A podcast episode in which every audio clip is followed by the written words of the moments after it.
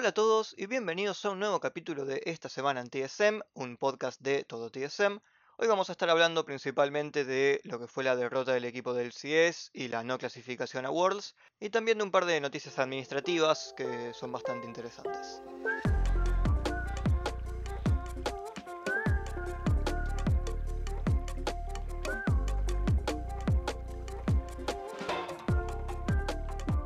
Bueno, vamos a arrancar la curita rápido. TSM quedó eliminado de Worlds después de perder contra Cloud9 3 a 2. La historia del año pasado no se repitió y creo que todos seguimos pensando en esa segunda partida. Pero bueno, estando ya eliminados no tiene mucho sentido hacer un análisis de esta serie en particular. Sí se puede hablar un poco del año caótico que tuvo TSM. Como era de esperarse, vi mucha gente por las redes tirando tiros para todos lados, que reveal completo, que echen a Juni, que echen a Lost, que lo saquen a Villersen, qué sé yo. Si soy honesto, no sé qué tanto coincido con eso. Sí, Juni y Lost, y también Power of Evil, tuvieron un desempeño de mediocre a malo, y el único que es de verdad intocable en el equipo es Spica, pero no hay que olvidarse que TSM tuvo que reemplazar a cuatro miembros en un año, sin mencionar que también tenía un nuevo coach. Obviamente hay muchísimo lugar para críticas, eh, por lo que entiendo fuimos el segundo equipo que más plata invirtió en el año. Es más, Reggie en un momento flexiaba en streams que el pase de Sword Art valió más de lo que otros cinco equipos del LCS le pagaban todo su roster.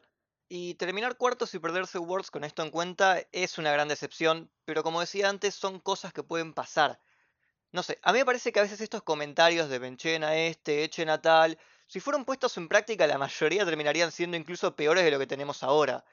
Desde que tengo memoria, la gente de G2 siempre está diciendo que echen a Yanko, que el equipo es buenísimo sin él, que es el que peor juega, y mientras tanto los chabones venían ganando cuatro campeonatos al hilo. O sea, si hubiéramos ganado el segundo game y estompeado 3 a 0, estaríamos hablando ahora del nivel superlativo que Ludo Lost en la serie, de que Juni carrió con Camille, de que el Spring Split no importa, etc. Los deportes son así. A veces se pierde, a veces incluso se pierde sin merecerlo, pero no se construye un super equipo y mucho menos uno que perdure en el tiempo, reemplazando constantemente a todo lo que juega mal. Sí, hubo errores de fichajes en la pretemporada, pero ya están hechos. Hay que empezar a pensar un poco más en frío. ¿De verdad queremos volver a arrancar el 2022 con un roster con tres jugadores diferentes? No sé, para mí hay que cuestionarse un poco eso, la verdad. Pero bueno, hablando ya de pretemporadas y el 2022, quiero aclarar primero que nada que yo tengo cero espalda para respaldar lo que digo, pero si me preguntan a mí qué haría, yo no reemplazaría a Lost. En mi opinión es un jugador que tiene potencial todavía, sin mencionar que aparte como es de Oceanía no toma un import slot. El único DC por el que de verdad reemplazaría a Lost sería FBI, y es totalmente imposible que deje 100 Thieves ahora, o sea, tiene contrato hasta 2024 y está por jugar su primer mundial con ellos. La verdad que me parece absolutamente improbable. Y después, bueno, en cuanto a Speaker y Sword Art, obviamente fueron los dos puntos más fuertes del equipo y por suerte tienen contrato hasta 2023. Eh, no hay que dejarlos ir por nada. Después, el caso de POE hace un poco difícil la especulación porque Está el tema de la residencia y la green card. No sé qué tan posible es que la consiga. Ya este año se hablaba de que la podía llegar a conseguir. Ahora se va a hablar para el año que viene. Todo depende mucho de eso. Entonces es un poquito difícil. Pero si la llegara a conseguir, yo creo que quizás iría por Broken Blade. Creo que es una elección que se explica sola. O sea, ya conoce a Spica, ya conoce a Villersen está rompiendo la, o sea, la rompió en Schalke por más que le pusieron a cuatro muertos al lado, fue el único que jugó. Eh, nada, sería buenísimo, el único problema es que toma un slot de, de import. Y si POW no consigue la green card, entonces me parece que habría que reemplazarlo a él. Yo creo que a TSM le está faltando ese gran carry, como antes lo tenía en tres líneas con Broken Blade, Villersen y Double Lift. Ahora no hay nadie que carree. No hay nadie que pueda ganarte una partida solo, eh, recibir todos los recursos del equipo y ganar. Y me parece que confío más en Lost para convertirse en eso que en Power of Evil, que ya vimos que tiene un playstyle muy poco adaptable, que tiene una champion pool bastante chica, que siempre juega con la misma win condition de llegar al late, de escalar con Azir, con Oriana, con Victor y que no sinergiza para nada con el equipo. A Sword Art, a Spica le gustan jugar, hacer plays en early. le gusta ser agresivos, lo vimos en la serie contra Cloud9, Spica sacó Lee en creo que cuatro partidas. Eh, nada, me parece que POE, por más que es un mid laner bueno y respetable, no encaja para nada con lo que quiere apuntar a jugar el equipo. Así que yo reemplazaría a Power of Evil en caso de que no consiga la Green Card. Y si no, bueno, quizás incluso también, porque me parece que también es uno de los puestos más débiles que tiene TSM ahora mismo. Y bueno, las opciones son dos. O se lo reemplaza por Sword, que es el mid laner de la Academy, que es medio una joven promesa. Podrían intentar hacer una especie de Villersen 2. Eh, no sé qué también anda jugando, la verdad. De vuelta yo no sigo la Academy. Sé que igual últimamente estaban jugando con un roster de 6 miembros eh, y a Sword lo reemplazaban a veces con Takeover, que es un mid laner coreano que tiene residencia en Latinoamérica, así que no lo podrían subir porque sería lo mismo. Eh, que incluso pasó por KLG y por LDM, pero nada, de eso ya sabrán los coaches si están listos alguno de los dos para subir al roster principal. Yo no lo creo muy probable.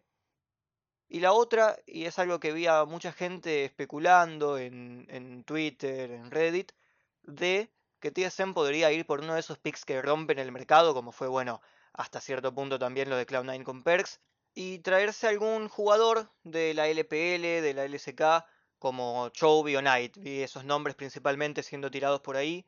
Tampoco sé qué tan probable es esto. Sé que seguramente TSM tiene la plata por el tema de FTX y todo. Hay que ver si, bueno, si los coaches lo ven como una buena apuesta y si los jugadores de verdad tienen ganas de ir. Yo leí que, que Knight tenía ganas de ya irse a, a hacer guita a Estados Unidos, leí ese tipo de cosas, pero bueno, uno nunca sabe, la verdad, qué, tan, qué tanta veracidad hay en, en esos rumores que se dicen. Así que sí, concluyendo un poco con esto, mi equipo ideal, pero realista y sin irme a buscar a un mid laner coreano, terminaría siendo Broken Blade, Spica, Power of Evil, Lost y Sword Art pero tampoco veo con malos ojos eh, mantener a Juni, que me parece que es lo mejor que puedes conseguir en top con residencia. Licorice en su momento parecía una mejor apuesta, hoy por hoy no sé qué tanto eh, iría a buscarlo a él, aparte siendo que Juni también encaja en este playstyle agresivo que estaba diciendo anteriormente, a diferencia de Power of Evil. Y salir a buscar un mid laner que rompa todo, ya hasta ahí llega mi conocimiento, no sé cuál sería mejor, cuál sería peor, pero me parece que esa también sería una buena estrategia que se podría tomar para la pretemporada. De vuelta, hay muchos factores que pueden afectar esta decisión. Yo creo que esto sería más o menos dos buenas líneas por donde TSM podría arrancar para construir su equipo para el 2022. Pero bueno, me interesa también saber qué es lo que opinan ustedes. Yo en estos días estuve poniendo en Twitter eh, a ver que me contaran cuántos cambios harían, o incluso algunos ya me contestaron qué cambios harían específicamente. Saben que cualquier cosa me pueden mandar por Twitter en arroba tsm-arg de Argentina. Y nada, esto lamentablemente marca el final del año competitivo de LOL para TSM. Cualquier noticia sobre rumores o cambios, yo al igual la voy a estar comentando, seguramente tanto por Twitter como por acá. Así que nada, los voy a estar manteniendo al tanto de cualquier cosa que me entere.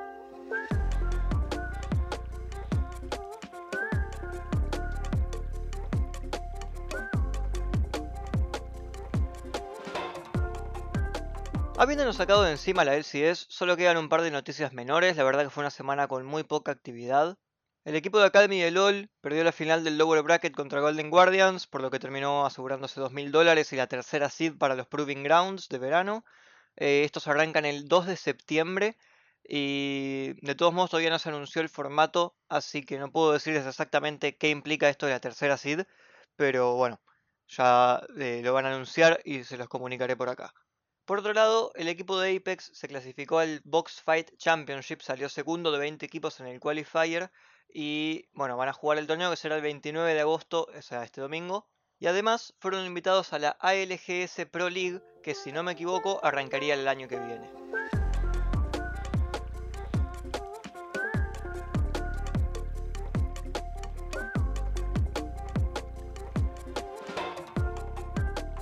Tocando un poco el Valorant, el equipo femenino consiguió un segundo puesto en la Sakura Cup, perdió la final contra Shopify Rebellion por 2 a 0 y se aseguró un premio de 3.000 dólares. Esta es la cuarta edición del torneo y cabe resaltar que TSM fue campeón de uno y subcampeón de las otras tres. Dato de color, esta es la segunda vez consecutiva que pierden contra este equipo, porque la anterior edición perdieron también en la final por 2 a 0 contra ellos. Después, yéndonos a la Academy, TSM fue eliminado de la fase de grupos en el campeonato de verano de Nerd Street Gamers porque perdió sus dos partidas contra Cloud9 Blue y contra Elite.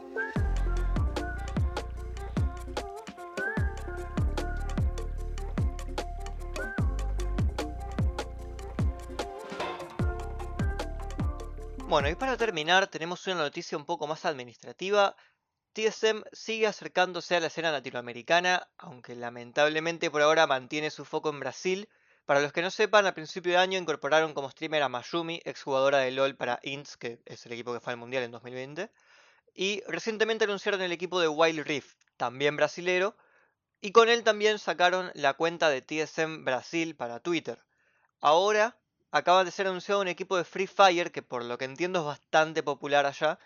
Y bueno, nada, esta es una noticia que a mí me pone bastante contento porque aunque sé que es un poco imposible, me da un poco de esperanza de que algún día organicen algo más para la escena latinoamericana hispanohablante.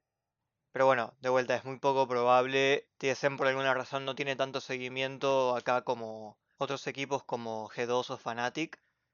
También tiene que ver un poco con que nunca se fijaron mucho acá. Yo, por ejemplo, me acuerdo que hubo un momento en que el roster de Cloud9, cuando estaba el Lemon Nation, vinieron para Argentina a jugar un, un show match acá. Mientras tanto, TSM prácticamente nada. Pero bueno, siempre existe esa mini posibilidad de que una cosa lleve a la otra y terminen anunciando algo para nosotros. Estaría buenísimo.